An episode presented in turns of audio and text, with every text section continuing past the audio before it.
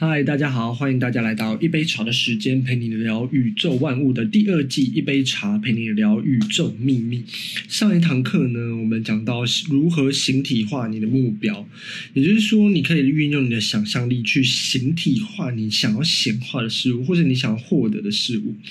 借由你在不管是思想宫殿啊，或是你的潜意识啊，或者是你的内在力量，去形体化这些东西，让它可以在现实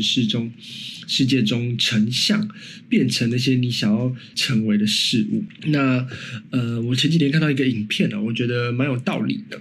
那我等一下也会分享给大家。那我们就废话不多说，马上开始吧。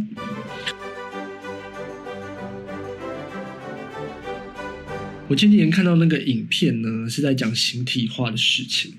那其实它只是做一个简单的3个步骤，也就是说，你去想一个可能你想要显化的东西，那个东西呢，要日常生活中不太常见，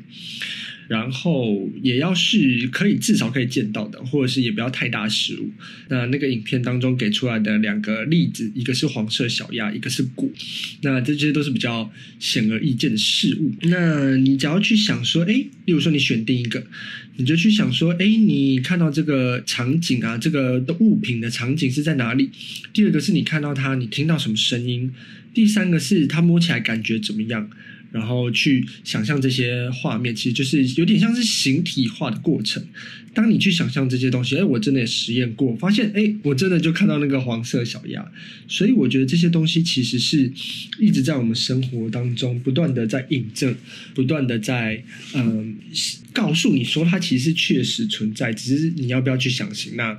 如果呢你听到这里你也觉得可以试试看，那就建议大家你也去尝试看看这个影片里面所说的显化的事情吧。如果你成功的显化了，记得一定要在网络上分享，然后把我的这个 podcast 也分享出去。那我也会把那个讲这影片的人呢，我觉得他也是一个很厉害，他也是主要是在讲显化相关事物的人。那我会把他的影片的连结放在下面，那有机会的大家都可以去看看。那第8课呢，我们就要讲和谐的思想会产生美好的结果。相类似的思想总是会更容易的结合在一起，因为这是宇宙的创造原则。思想得以成型，生长法则中就会彰显出来。一切有生命的物种都有生长的过程，并且总是不自觉的朝着实现这个目标努力。寻找到一种方法，能够建设性的思维习惯取代那些带给我们不利效应的思考习惯，这一点就变得至关重要。这是我们前面一直跟大家讲的那个好的习惯呢，其实就是太阳的暖风我们内心太阳的暖风。每一个人都可以任自己的思想天马行空，自由城池，但是所有持久的想法都会在个人的性格、健康和外在的环境中产生相应的结果。这是一切想法产生的结果，必然遵从了一条不变的定律，也就是相由心生。相由心生它有另外一个意思，除了你可以显化你自己想要的相之外，另一个意思就是你外在的那个外表就是你如果是一个和谐的人，你就会长得像和谐的样子，很无害。可是如果你是一个人家说有些人就是会有那些什么样的脸啊，就是商人的脸，他就一脸就是奸商的脸，这其实都是跟内心思想有关系的。精神没有形状，抓不到摸不着，所以精神习惯很难掌控，但并不是说完全无法做到。你可以试一下，从这一秒开始，看看自己的想法是不是必要，形成分析任何一种想法的习惯，将脑海中那些破坏性的思想剔除，以建设性的思想取而代之。学会关上你的大门，不要让任何不能给你未来带来明显益处的东西进入你的心灵、你的工作、你的世界。这是一个人叫做乔治留给我们的一句话，其中的道理是实在的，因为所有人都很有必要培养一个有助于建设性思维的心态。这些想法是有价值的，是与无限步调一致的，它能够生长发展，结出丰硕的果实。那么保留它，珍视它。如果你的想法是批评性或破坏性的，在任何条件下都只能招致混乱与不和谐。这些想法却是一个个的毒瘤，要毫不手软的让它离开。想象力是思想建设性形态，一切建设性的行为都由想象力作为先导。想象力是光，这道光照亮了我们一个崭新的思想和经历的世界。想象力是一个可塑的能力，它把感知到的事物塑造成新的形态和理念。想象力是一个强而有力的工具，所有的探险家、发明家都是用这一个工具开辟了从先例到经验的通道。这也是我们前面在讲形体化的时候呢，也有提到的一个很重要的事情，就是你要运用你的想象力去形体化的那个事情。所以你还记得我们前面有一课做的练习吗？就是我们要去记住一张照片，或者是呢，我之前一直跟大家讲说，你要去找那个你喜欢的那个影片。你想要开某样跑车，你就去网络上找那个影片，去想象自己握着那个方向盘的感觉，去想象自己开着那台车的喜悦。那豪宅呢，你可以想象你每天早上起床打开眼睛，然后因为你有看到那个影片，你看到那个影片的感觉是怎么样，然后你的心情是怎么样，你旁边睡了一个什么样的人，这些都是你的想象力。影片导演如果找不到优秀出色的剧本，他也就拍摄不出什么良好票房的片子，而这关键的剧本只是来自于想象力。如果把未来比做一件衣服，那么想象力能够起到寄居原材料的作用，而心灵的作用就是把材料编织成衣裳，而我们的未来就是在这理想中浮现出来的。可以说想象力培养有助于引发理想。真正的事物是由伟大的思想创造的，物质世界中的事物就如陶匠手中的泥，由思想将它塑造成形。而这工作的完成不得不借助想象力的运用。为了培养想象力，做一些练习是必要，这也是为什么每一课最后都有一个练习。我们的身体的肌腱需要加强锻炼，才能变得更加结实和健康。精神也是一样，也需要锻炼，也需要营养，否则就没有办法成长。白日梦是一种精神的挥霍浪费的行为，它将导致精神上的疾患。切记混淆想象力和幻想，千万不要这么做，或是把它和很多人爱做的白日梦等同起来，它们之间是有本质上的区别的。有些人认为做艰辛的工作莫过于建设性的想象力，这是一种高强度的精神工作，但是它的回报也是最为丰厚的。企业主如果不在他的想象内中预想整个工作计划，那他就无法建造一个有上百分公司、数千名员工、上百万资产的大集团公司，因为生命中一切最美好的事物都赐给了那些有能力思考、想象，并且让自己梦想成真的人。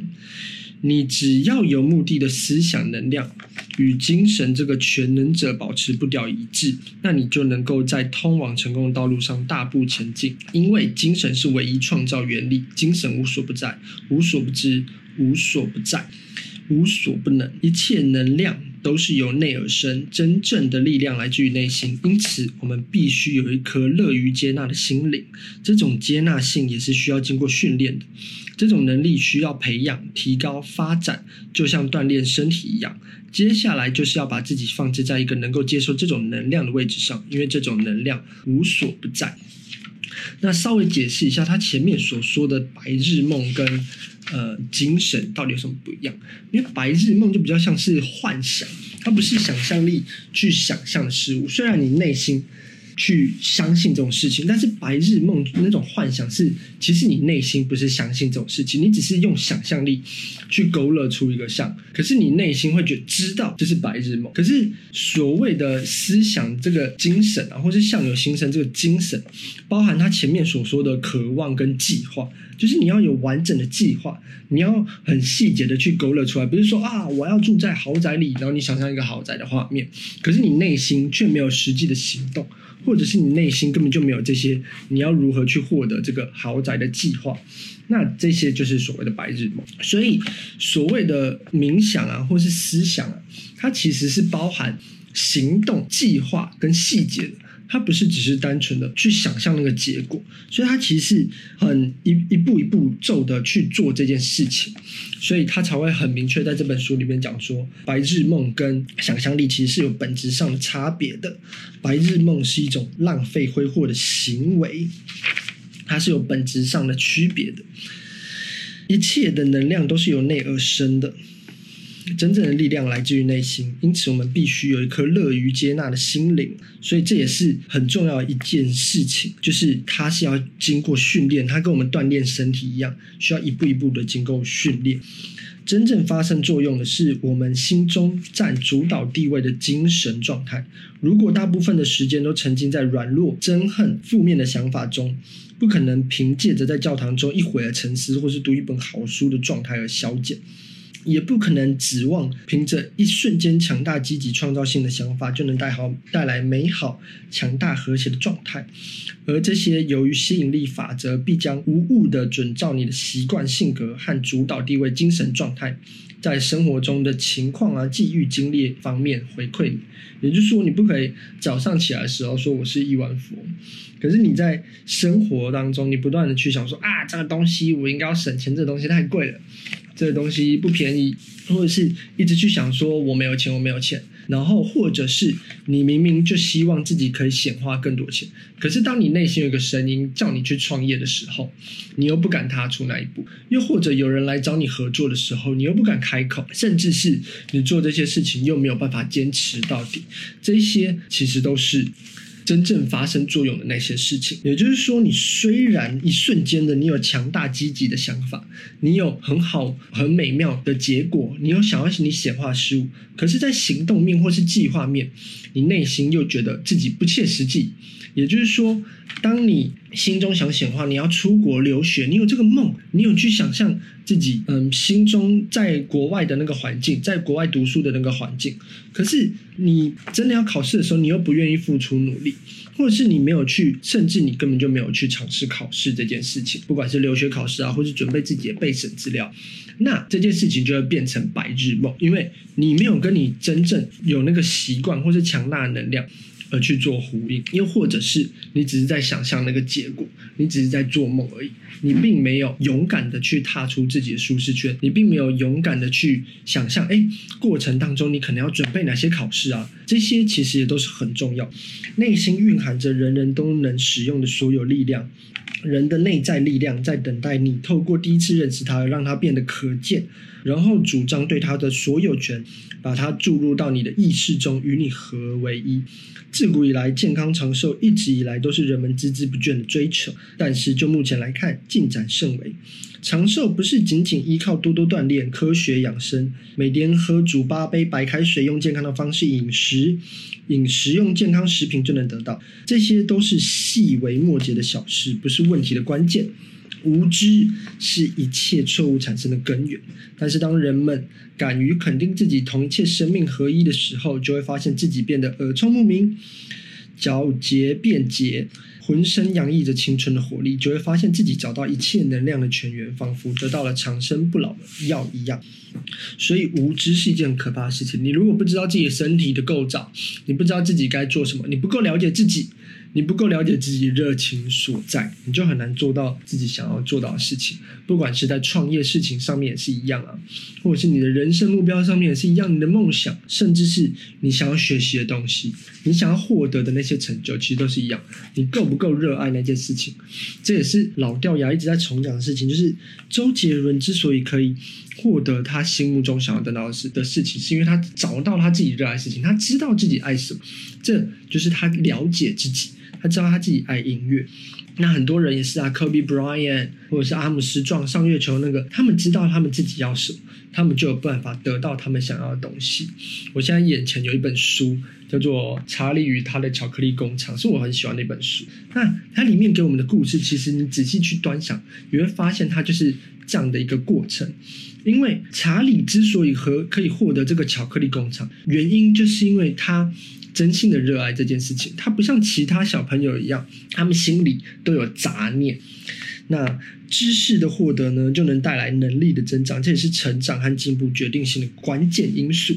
是宇宙的灵魂。知识的获取和证实是能量组成的部分，这种能量是精神能量，这种能量是潜在于一切事物的核心能量。思想是推进人类意识进化的动力，知识是人类思想结晶和升华。如果人类的思想停止进步，理想不再提升，他的能力就开始瓦解。相由心生，他的面容也将随之改变，记载这些变化和情况。坚定不移的理想为成功准备着必要的条件，